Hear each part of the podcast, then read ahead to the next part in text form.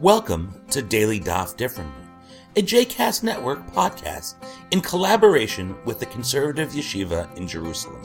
This daily podcast invites you to join us to study the daily Talmud page with a variety of liberal rabbis and teachers.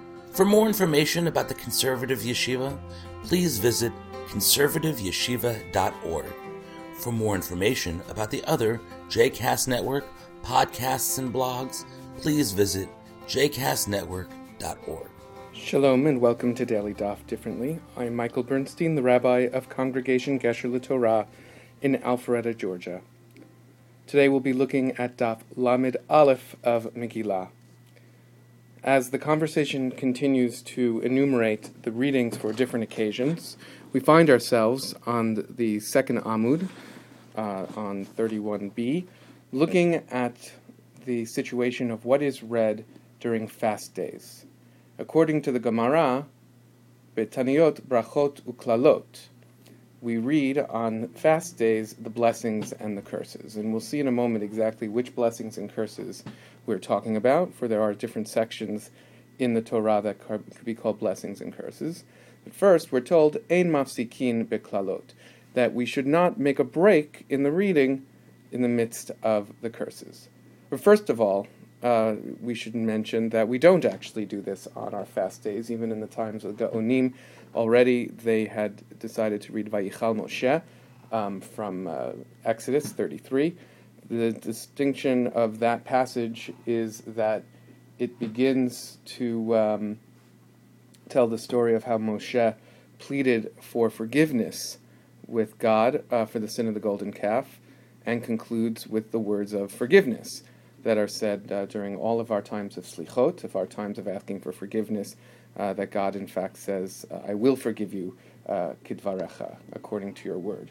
Um, but according to the Gemara, we read instead the blessings and the curses, which would seem to emphasize the warnings uh, and be less about God's forgiveness and more about the or aniot, the idea that we have punishments that are um, coming to those who disobey God's word. The other idea here is ein mafsikin, that we do not break off in the middle of the curses. And again, we're going to discuss exactly what curses they are.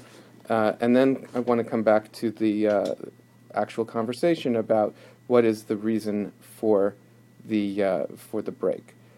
According to the section that comes next in our sugya, Abaye says that this whole teaching is only taught with regard to the curses of Torat Kohanim, which means Leviticus.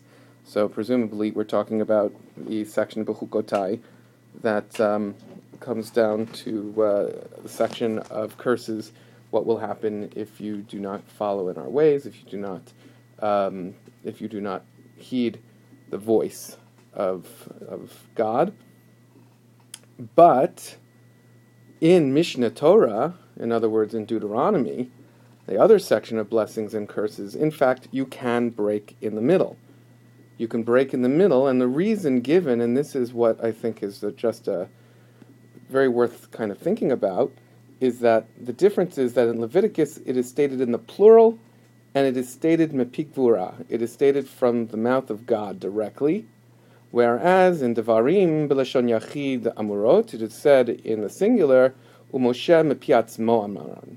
And Moses said it by himself. This would not seem to be a statement the Gemara would focus on, because elsewhere in the Gemara, namely in Sanhedrin, uh, in um, Sanhedrin Saditet, it says that a person who makes such a distinction, in other words, says that parts of the Torah are from God and parts are actually you know, this book of Moses really is only from Moses, will be uh, subject to uh, being seen as, as one who despises God. That this is a, a, statement that cannot be made by one of faith.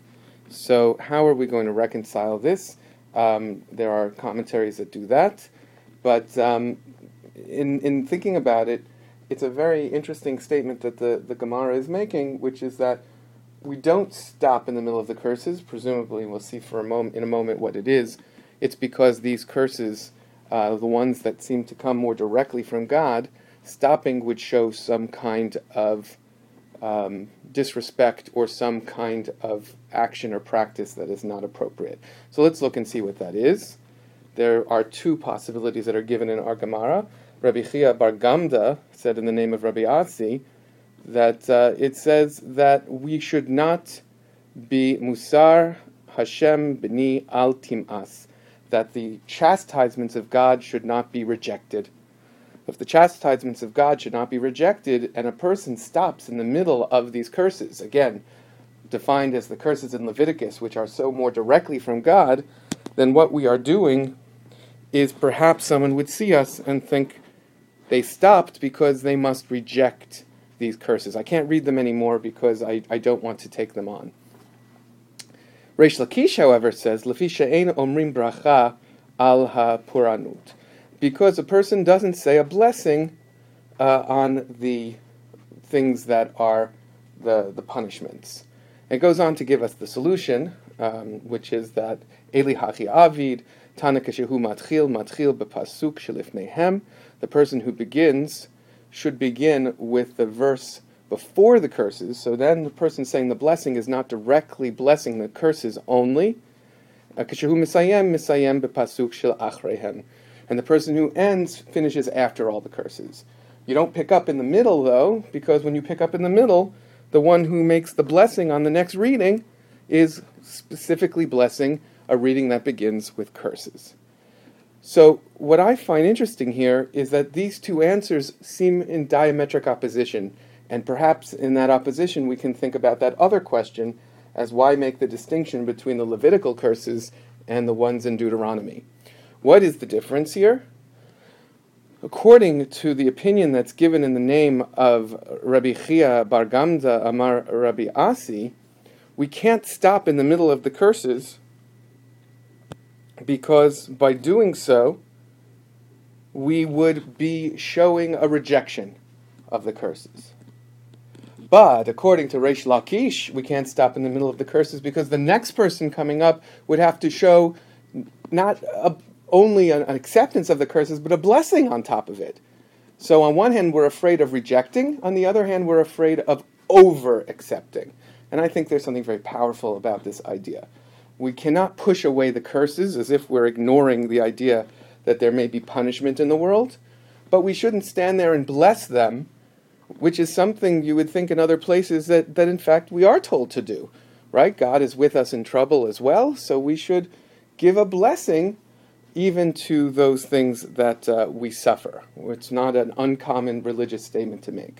But here the Gemara is saying that we have to walk the fine line between accepting what these curses are about, especially on a fast day, which is when they say this should be read, and over accepting with a blessing as if to implicate uh, all of the things that we bless God for in the midst of these curses and not see them as something that we should feel some sense of reluctance to accept.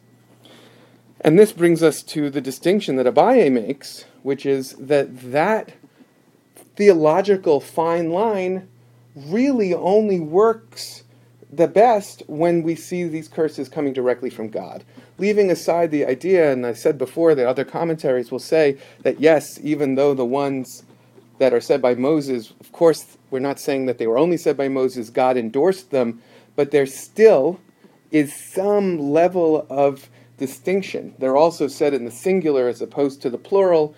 In other words, the ones in Leviticus are these true, powerful curses that come as the theological statement, as the divine retribution. The ones that Moses says have some of that feeling, but there's this little window because Moses put them in his own words. There, we can stop. And in fact, the Gemara goes on to tell a story where Levi bar Buti does stop. And Rav Huna says it's okay. You're stammering, okay, you can stop because these are the Deuteronomic curses. You can get away with that uh, because there is this little window of difference and uh, you're not making the theological statement that you would make if you stopped in the middle of the Levitical curses. And again, to recap, what is that theological statement you would make? At the same time, you would both be rejecting and over accepting. You'd be rejecting the curse by stopping, even if you're stammering and it's bothering you, Levi bar Buti, you still have to go on if it were in Leviticus. And you'd be setting up the next person to read of having to say a blessing over the curse. And that is something the Gemara says that when it comes from these most divinely direct curses in Leviticus, we will not do. But with the little difference with the ones from Deuteronomy, we can do it. And that's where that little light of, of, of difference is an inspiration for us in really taking seriously when we look as moderns, as we look with all of the tools at our disposal at how we can maintain the sense of the divine in our texts, even and maybe especially in moments of suffering when we most need to turn to God, and at the same time have the recognition of that which is human in our texts and that which is a response of ours that is human again in those moments of suffering, where we can't live by the theology that, uh, yes, we have to accept what happens, but we can't live by the theology that we have to put the, the wrap a bow and tie a blessing around it and say, well, it's really all for the best. We have both of those opportunities, both of those options laid out in this simple little statement that argues the distinction between Leviticus and Deuteronomy and also the two sides between rejection and accepting the curse with a blessing. I hope you've enjoyed today's episode of Daily Daf Differently, and that you'll join us again tomorrow for a new page. The music at the open and close of this episode is Ufros from the Epichorus album One Bead, available on Bandcamp, iTunes, and Spotify.